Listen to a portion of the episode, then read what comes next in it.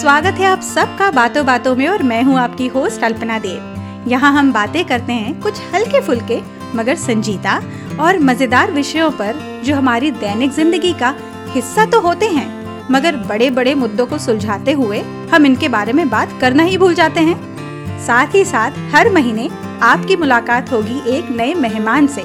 तो शुरू करें अपनी बातों के सफ़र को, बातों बातों में। चलिए तो आज बात करते हैं कल की। मेरा कल। आपका कल, हम सब का कल। जो बीत गया, वो कल, और जो आने वाला है, वो कल। वैसे तो हम हमेशा ये सुनते हैं और शायद कहते भी हैं कि आज में जियो, आज को बेहतर बनाओ। मगर हम अपने कल को लेकर कुछ ज़्यादा ही चिंतित हो जाते हैं। अगर हमने अपने बीते हुए कल में कोई ऐसा काम किया हो जो शायद हमें नहीं करना चाहिए था और उस बात का रियलाइजेशन हमें आज हुआ है तो हम उसके विषय में सोचकर दुखी हो जाते हैं। और हमारे आने वाले कल की बात करें तो फिर तो पूछिए ही नहीं। ना जाने कितने सपने, कितने प्लान्स बना लेते हैं हम। सपनों पर दुनिया कायम है, मालूम है मुझे।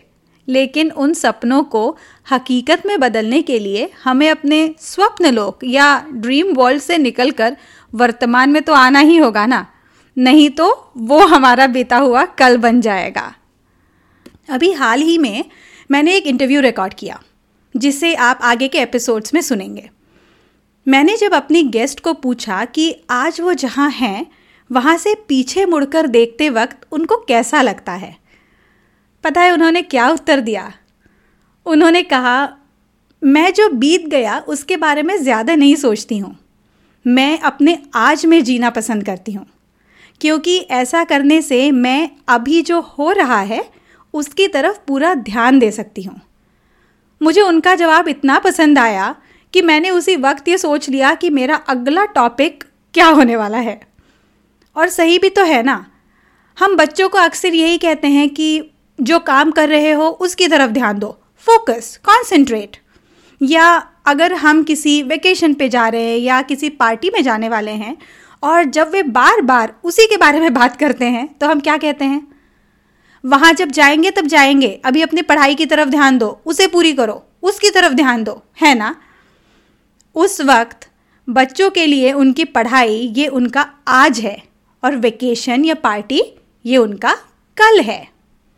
अब यही रूल हम पर भी लागू होता है। कल की चिंता में अपने आज को क्यों टेंशन से भर दें? हम अगर अपने आज को एन्जॉय करेंगे, तब जब कल हम उसे याद करेंगे ना तो चेहरे पर मुस्कुराहट ही आएगी। याद करिए, जब आपने अपने बच्चों के बचपन के वीडियोस देखे होंगे या जब आप ले रहे होंगे और जब अब उसको आप देखते हैं तो आपके चेहरे पर कौन से भाव आते हैं? अगर हम उस वक्त ये सोचते रहते कि अभी वीडियो लूँ, अगर इसकी चार्जिंग चली गई तो बैटरी ख़त्म हो गई तो या अगर मेरे बच्चे ने वो शब्द या वो स्टेप किया ही नहीं या बोला ही नहीं जिसको मैं शूट करना चाहती हूँ तो अब अगर हम ये सब सोचते रहते तो इतने प्यारे वीडियोस कैसे बनते? उस वक्त, उस घड़ी में जो कुछ भी हमारे बच्चे ने किया, हमने उसे एंजॉय किया और उसको अपने कैमरे में उतार लिया। अब जब हम अपने कल की बात कर ही रहे हैं और अब ये भी जानते हैं कि कल के बारे में ज़्यादा सोचना नहीं चाहिए और उससे क्या होगा। लेकिन फिर भी, इस दिमाग का क्या करें? ये तो बार बार कल की ही चिंता करता रहता है। तो चलिए कुछ सोचते हैं। शायद हमें उपाय मिल जाए। सबसे पहले तो इस बात पर गौर करते हैं कि हम कब ज़्यादा सोचने लगते हैं। आपको शायद लगे कि इसमें भी कोई पैटर्न होता है क्या? तो हाँ होता है। जब ओवर थिंकिंग या हम हद से कुछ ज़्यादा ही सोचने लगते हैं तो वो हमारी आदत बन जाता है। और हमें पता भी नहीं चलता कि हम कब उस दिशा में जा रहे हैं। कोई भी छोटी सी बात भी हमें ओवर थिंकिंग की तरफ़ ले जा सकती है। थिंकिंग या थॉट्स या विचार सही मायने में तभी मददगार होते हैं जब उनसे हमें कोई नई दिशा मिले और जो एक पॉजिटिव दिशा हो। हमें अपना ध्यान प्रॉब्लम सॉल्विंग या समस्या को सुलझाने की तरफ़ लगाना चाहिए। लेकिन इसके पहले हमें ये भी तो पता चले कि समस्या हमारे बस में है भी कि नहीं। इसके साथ ही साथ मुझे ऐसा लगता है कि अगर हम अपने विचारों को चैलेंज करना शुरू करें तो कैसा लगता है? जब मैं एनएलपी का सर्टिफिकेशन जो कि न्यूरो लिंग्विस्टिक प्रोग्रामिंग का सर्टिफिकेशन कर रही थी, तब उसमें एक एक्सरसाइज थी। और मुझे एक्सरसाइज करने में बहुत मज़ा आया। हमें ऐसी कोई सिचुएशन या चैलेंज के बारे में सोचना था, जो हमारे हिसाब से एक प्रॉब्लम है। तो हमें ये उसमें लिखना था कि हमें ऐसा क्यों लगता है कि वो प्रॉब्लम है, या हमें ऐसा क्यों लगता है कि वो प्रॉब्लम नहीं है? उस प्रॉब्लम का सोल्यूशन मिल जाएगा तो हमारी जो आज की जो करंट स्टेट है, उसमें क्या बदलाव आएगा? और फिर हमें अपनी एक्सपेक्टेशंस या अपेक्षाओं को भी लिखना था, जिसे हम जर्नलिंग कहते हैं। या हम किस तरह के बदलाव की अपेक्षा कर रहे हैं, और वो बदलाव होने के बाद क्या हमारे आज में कोई परिवर्तन आएगा? हमें रोज़मर्रा की ज़िंदगी में ये एक्सरसाइज करने की ज़रूरत नहीं है। मगर हम थोड़ा बहुत तो सोच ही सकते हैं ना। जब हम अपने दिमाग को, अपने विचारों को चैलेंज करते हैं और अपने दिमाग को बार बार नेगेटिव डायरेक्शन में जाने से रोकते हैं, तब थोड़ी तकलीफ़ होती है। क्योंकि हमारे लिए या हमारे दिमाग के लिए वो एक नई दिशा होती है। मगर ये तकलीफ़ हमारे बेहतर कल के लिए होती है। कभी कभी एक्चुअल वो प्रॉब्लम होती नहीं है। वो हमें ऐसा लग रहा होता है क्योंकि हम हद से ज़्यादा उसके बारे में सोच रहे होते हैं। और जब हम ये एक्सरसाइज इस टाइप का कुछ भी करते हैं तो वो हमको एक ओवरऑल पर्सपेक्टिव देता है। और हम एक थर्ड पर्सन की तरह से भी उस सिचुएशन को देख सकते हैं। और उसके बाद हम अपने कल को या हमारे बीते हुए कल को हम उतना ज़्यादा उसके बारे में विचार नहीं करते हैं। मेरा आखिरी पॉइंट जो है, वो सुनने में शायद थोड़ा सा फ़नी लगेगा, मगर वो सच है। हम सबके अंदर एक छोटा सा बच्चा होता है।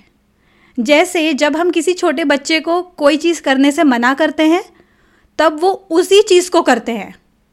उसी तरह, जब हम अपने दिमाग को किसी दिशा में जाने से रोकते हैं, तब वो उसी दिशा में बार बार जाता है। ऐसे में बेस्ट ये है कि हम अपना ध्यान किसी और कार्य में लगा दें। थोड़ी ही देर में आप देखिएगा, आप पहले का भूल भी जाएँगे।